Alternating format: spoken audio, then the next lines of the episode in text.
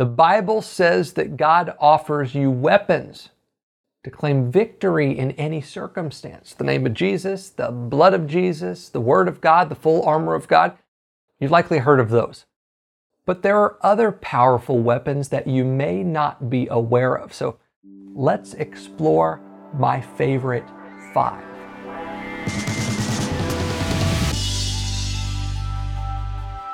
This is the Shut Up Devil Show. And I'm Kyle Winkler, author of the book Shut Up Devil, creator of the Shut Up Devil app. I'm all about shutting down the lies and struggles that keep you from thriving in God's design for your life. And I'm here to do it every Thursday with a live online audience. So join me sometime live at 8 p.m. on Thursdays at kylewinkler.org slash live. Okay, let's start with a couple scriptures back to back from the Apostle Paul. First one's going to be Second Corinthians chapter 6, verse 7, we use the weapons of righteousness in the right hand for attack and the left hand for defense. Second scripture in 2 Corinthians 10:4 talking about attacks to do with the mind, Paul says we use God's mighty weapons, not worldly weapons, to knock down the strongholds of human reasoning and to destroy false arguments. I bring up these two verses because they contain a couple clues regarding our victory over both physical attacks and those more emotional and psychological ones. The first clue that should be most obvious is that Paul says weapons, plural. Not just weapon, weapons. And really, all throughout Paul's letters, when he talks about how to battle spiritual attacks, he always references what we have at our disposal in the plural.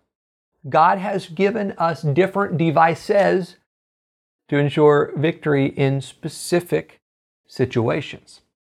So, as I said in the introduction, some of the most talked about weapons are the blood of Jesus, the name of Jesus, the Word of God. They are foundational, hugely important. I go through those in my Divine Dynamite series. And undoubtedly, if you've been a Christian for at least a little while, you've probably heard of the full armor of God. It's in Ephesians 6. And that armor includes belt of truth, breastplate of righteousness, shoes of peace, shield of faith, helmet of salvation, and again, the word of God, which is the sword of the Spirit. So there's plenty of teaching on those too. I have an entire e-course on them where I go through what they mean and how to apply them in your life. But there are more weapons that rarely, if ever, get talked about, at least talked about as weapons. That's why I call them unusual weapons. Now, before we get into my favorite five, the second clue about weapons is that Paul calls these all weapons of righteousness. What does that mean? A lot of people are confused about this. They think that the word righteousness has to do with what they do. They confuse it with perfection or sinlessness. And so they try to defeat the devil with a bunch of effort or trying to be perfect. But righteousness isn't perfect living. Righteousness is the perfect identity of Christ freely given to you when you place your faith in Him. Righteousness, as far as we're concerned, is a gift that makes you right in God's sight. That's Romans 3:22. I'm not going to go in depth about that. This isn't a righteousness teaching. But Paul goes to great lengths in the New Testament to defend that righteousness isn't achieved by works, but received by grace through faith. That's Ephesians 2 8 through 9. That means that none of these weapons of our warfare are weapons of willpower to defeat the devil in your own strength. They are spiritual, supernatural weapons that help you stand in the victory that Jesus already won. As I said on my last podcast, and I say so often, God doesn't give us weapons to fight a devil who is defeated, but to help us stand in the victory of the one who defeated him. That's a foundational principle that you have to know when we talk about a topic like this. By God's grace, we defend ourselves from the winning side, from the winning position. And every weapon that God gives us to that end is a weapon of righteousness. It's a gift of grace. So let's talk about the first unusual weapon, which is joy. The Bible says the joy of the Lord is your strength. Now, the clue to what this means is how it's talked about in the context in Nehemiah. Nehemiah 8, verse 10. It really tells us what this means for joy to be a weapon and how to apply it in our life. So, the joy of the Lord is your strength. Nehemiah 8:10 is part of the story of God's people Israel after they had come back from Jerusalem and found it in ruins and their temple destroyed. They battled disappointment and depression because their most prized place was wrecked and ransacked. So eventually, the leaders all got together, called for a public reading of God's Word. And at the end of it, that's when Nehemiah said, Don't be dejected and sad, for the joy of the Lord is your strength. Now, here's the thing the people didn't feel happy or like celebrating, they felt depressed and discouraged. So don't confuse joy with just a feeling, not right away. I think it gets there. I think God wants to bring us into happiness, but don't, don't confuse joy with the feeling of happiness right away. First, they decided to celebrate victory while everything still looked, felt, and sounded very bad. But as they took the step of faith to celebrate, because that's what Nehemiah told them to do, he goes, Go and celebrate with a feast of rich foods and sweet drinks and share gifts of food for the joy of the Lord is your strength. He told them to take a step of celebration. So as they took that step of faith to celebrate, that's when the joy of God's victory, of God's faithfulness over their circumstances took over and delivered them of the depression that they were paralyzed with. This weekend, I spoke at a church in St. Louis, Missouri, and I heard a great true story that really illustrates this well a church secretary came into a pastor and said, We're all out of money. And he said, What do you mean? She said, Like, we're out of money, like, there is no more money left. And of course, the pastor's initial reaction was one of disappointment, unbelief, worry. What are you talking about? How can this be? Then he complained to God, What are we going to do, Lord? That's when he heard the Lord say, Laugh. What? The pastor asked the Lord, Laugh? This is not funny. It's not a laughing matter. He didn't feel like laughing. Yet God said, Just say ha. So the pastor said, Ha. God said, Do it again. Ha, ha. So the pastor kept saying, Ha, ha, ha, ha, ha, ha until something broke and he just started busting up laughing. He got God's joy, which shifted his attitude from what are we going to do, Lord, to what are we going to do, Lord? The joy of the Lord brought him deliverance. Yes, it was in an unusual way, but that's why I said these are unusual weapons. You know, Psalm 37 13 says that the Lord laughs at his enemies. And he laughs because he knows that their attacks are child's play compared to the magnitude of his might. He laughs because their best efforts look like tinker toys in a tornado. The slightest whisper of God's breath tumbles them over. So I say, whatever your situation is that you're facing right now, whether it's emotional, psychological, or physical, celebrate God.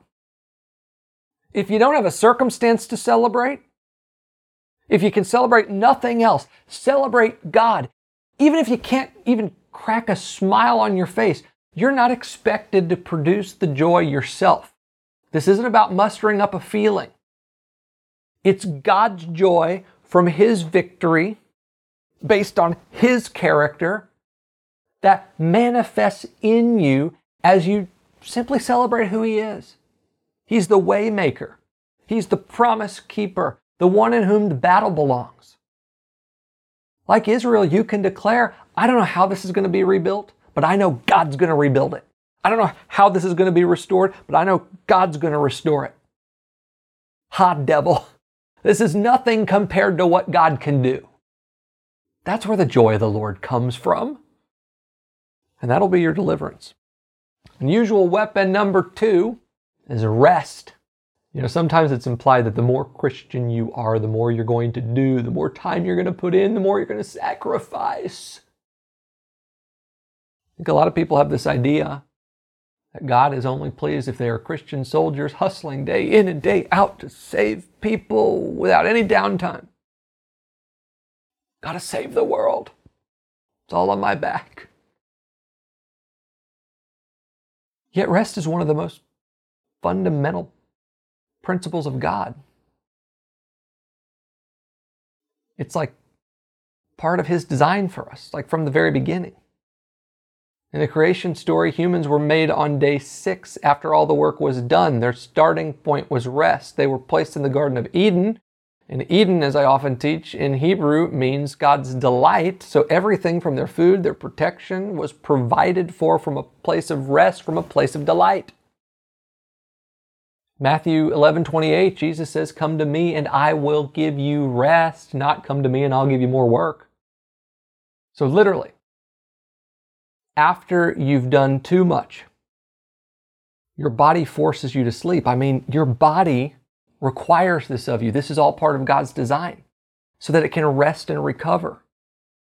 And at that time, your body repairs cells, it heals itself, it grows muscles, it organizes your brain, it balances your emotions. So much happens while you're resting physically. So, what does this have to do with deliverance? Well, if you're fighting a bad mood, or you're fighting fogginess, or a lack of motivation, those might not be the devil at all, actually, but your body telling you it's time to take a break or get some sleep. Funny enough, even in studying for this message, I just came back from a weekend of speaking engagements. I usually take the day after travel to rest. This time I didn't entirely do that. I went into making notes for this message. And I just battled the motivation to study. I was very distracted. I felt passionless at times.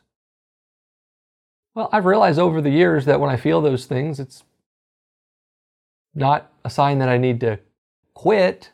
It's often not anything from the enemy, really. It's a sign that I need to rest. My body is simply saying, take a break. And so that's what I did. And I came back the next day after a good night's sleep and I felt renewed. Physical rest can provide you instant deliverance from physical symptoms, whether it's anger or a bad attitude or demotivation. But rest is also crucial for the more psychological things like insecurity, shame, or feeling not good enough.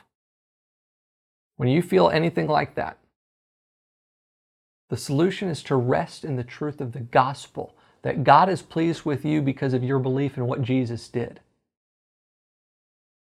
You get God to be pleased with you because God is pleased with Christ. And you've put your faith in Christ, so it's, it's accredited to you. Rest in the truth that you don't have to perform your way to proving why you are qualified enough to receive something from God, from healing, provision, protection, God's affection. The Bible says in Christ, all of God's promises are yes and amen. If you are in Christ, God's answer to his promises for you are yes and amen. That's what that means. They're a done deal. You don't have to work to get them. And I'm telling you, the rest that comes from knowing that well, that's the kind of rest Jesus was talking about when he said, Come to me and I will give you rest. Nothing compares. Nothing delivers as instantly as resting in what Jesus did. Okay, unusual weapon number three love. In Romans 12, the Apostle Paul speaks to Roman Christians who lived in a culture of idolatry and promiscuity. You know, today people think things are bad in government and in culture, and it was bad back then too. The Romans were known for cheating people out of their money. They worshiped many gods in very crazy ways. There was a time or a place for the Christians to wage a culture war. This time in Rome would have been it, or at least one of the times and places. So that gives you just a little bit of a background of what Paul says in Romans 12 20 through 21. If your enemies are hungry, feed them. If they are thirsty, give them something to drink. Verse 21 Don't let evil conquer you, but conquer evil by doing good.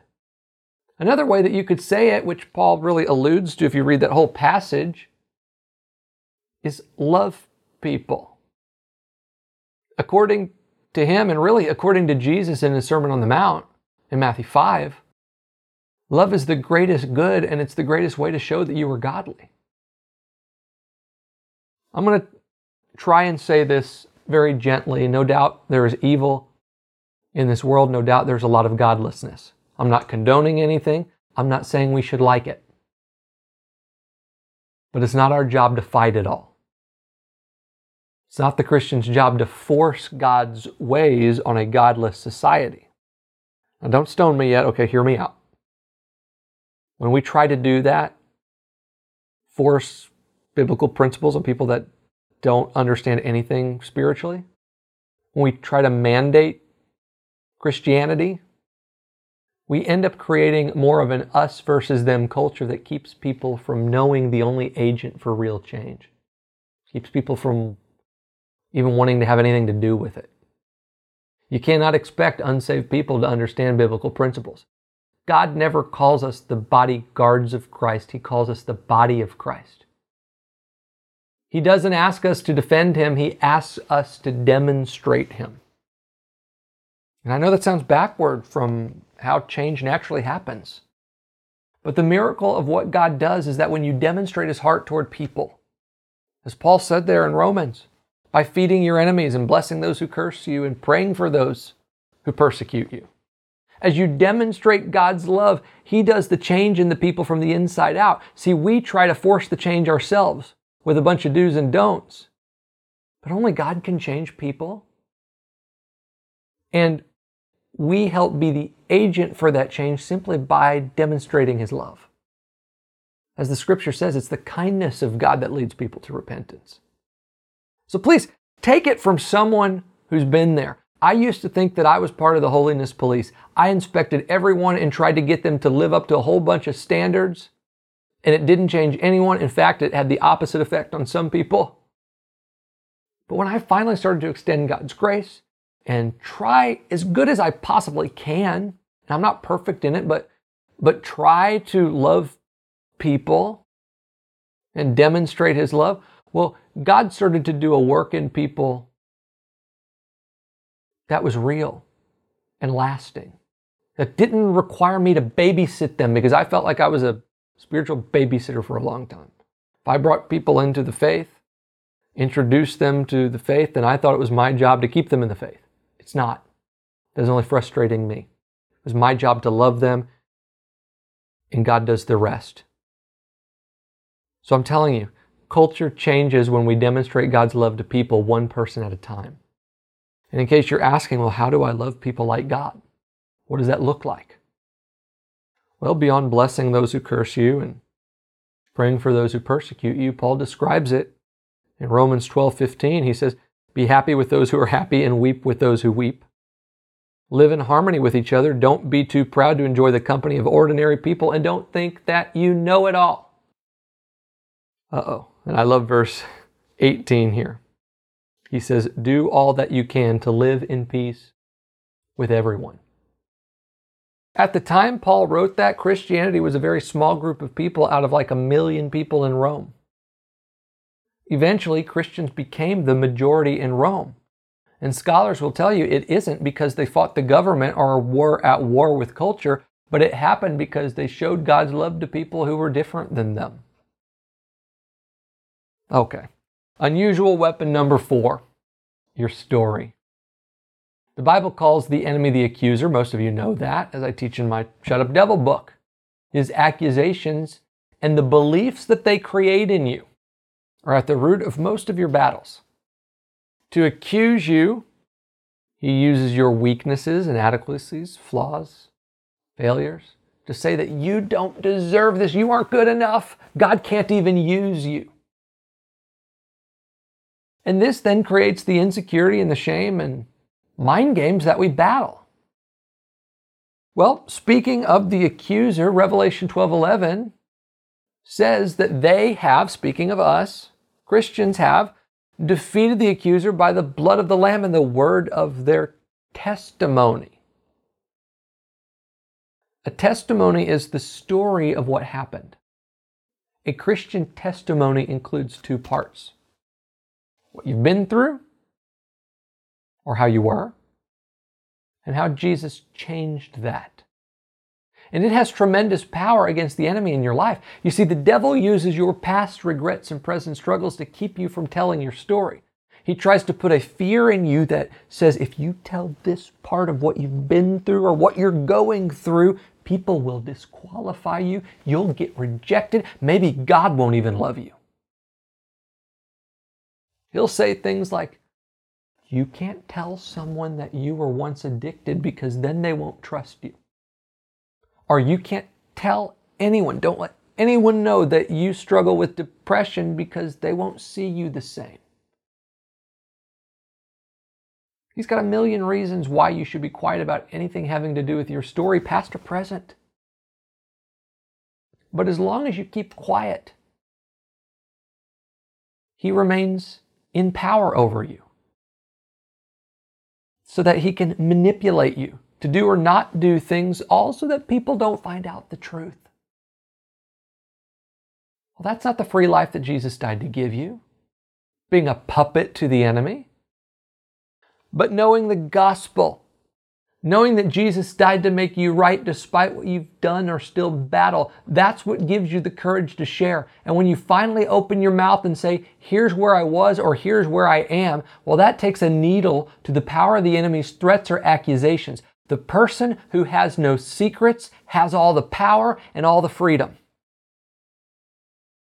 I'm not saying that you have to tell the world everything about you, but as I often say, there is healing in the revealing, even if it's just a person or two. Like instantly, the weight will come off. Okay. The fifth and final unusual weapon is your mindset. 1 Peter 4, verse 1 Peter is speaking to Jewish Christians who face persecution, and he says, So therefore, Christ suffered in the flesh, arm yourselves with the same way of thinking. Arm yourself with the same way of thinking as Jesus. This isn't Peter telling us to expect persecution or troubles today. What Peter's saying here is that when you do face trials, troubles, or persecution, or anything bad, you have to think about them the same way Jesus did, which is that they are the work of the enemy, not the hand of God. And not because God's mad at you. Now, certainly every trouble that Jesus faced was unfair to him. You think that your troubles are unfair? Jesus was sinless. He definitely didn't deserve what he got. He didn't deserve the rejection. He didn't deserve the persecution. But in all the unfair treatment he received, he never once, never once took a victim mentality. He never once blamed God. Even knowing what he had to go through, he never questioned God's goodness at any point along the way. And that's my challenge to you. If there's one mindset of victory for you to have, it's God is good. The world might not be good. What happens to you might not be good. People might not be good. Those are realities, yes. But greater still is the reality that God is good. It's the ultimate reality that God is good. And definitely, you simply cannot or won't even want to overcome anything if you believe that God is the one who gave it to you, probably, or you'll remain disappointed or bitter at God. And the enemy wants to hold you hostage with that. Don't let him. I like to proactively think and declare God is good and I am good with God. God is good and I am good with God. God is good and I am good with God. And that is the truth. What you are going through is not the hand of a bad God or a mad God, but the hand of your good God will get you through, and you have to know that. You have to believe that. You have to have that mindset. Nothing throws a bomb in the devil's plans like someone with the mindset that God is good. So, the five unusual weapons for instant deliverance. Number one, joy. Join God in laughing at how feeble the enemy's plans and attempts are compared to his promises and might. Celebrate his character. Let that fill you with joy. Number two, rest. Healing and repairment happens physically when you rest. And emotional and spiritual peace comes from resting in the finished work of Jesus. Number three, love. You aren't going to change people by fighting them or forcing them. People change by God's power when you demonstrate who He is to them, which is love. Number four, your story. Take the power right out of the devil's threats and accusations by sharing the story of how God delivered you or how He's upholding you. And number five, your mindset. Despite what you face, despite what's going on in you or around you. Know that you know that you know that you know that you are on the good side of your good God. Okay. Like I said, the Bible refers to the weapons of our warfare. And there are far more than these five that I just went through. Some of my other favorites to explore are the weapons that make up what Paul calls the full armor of God. Really, these are some of the most foundational weapons because, as I explore in my e course on the armor of God, each of those six weapons that Paul mentions represents an aspect of who Jesus is and what you have in Him, your identity in Christ, which is what keeps Satan silenced in your life. Here's more about that e course, and then I'll be right back. Are you in the middle of a mental, emotional, or spiritual struggle? Here's some good news God has provided a way to beat that battle today. Yes, you have access right now to spiritual armor, complete with six supernatural weapons that ensure victory in any circumstance. Ready to powerfully access and activate this armor? I've created an in depth interactive e course to show you how. The Armor of God e course includes six dynamic video lessons in which I reveal how to effectively use the weapons outlined in Ephesians 6 to radically shift from chaos to calm, fear to faith, sorrow to joy, and battle to triumph. It's an eye opening, illustrated exploration of the armor of God that unlocks all the victory Jesus died to give you. This e course isn't just something you watch, but it's an immersive experience with which you interact.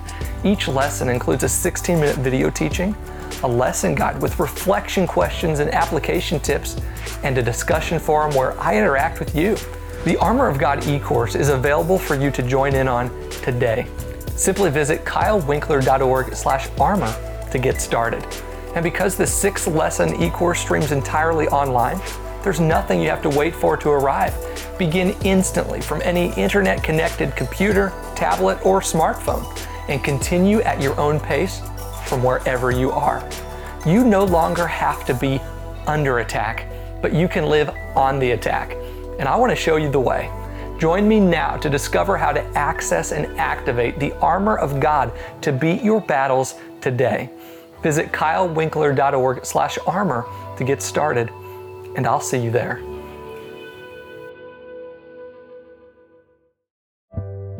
Okay, that does it for the Shut Up Devil show. Remember, God is good and He is for you, and we're here for you too every week on my website at kylewinkler.org, on our podcast, and wherever you get your social media. Don't forget, wherever you're watching or listening, tap that subscribe or follow button so that you never miss a show.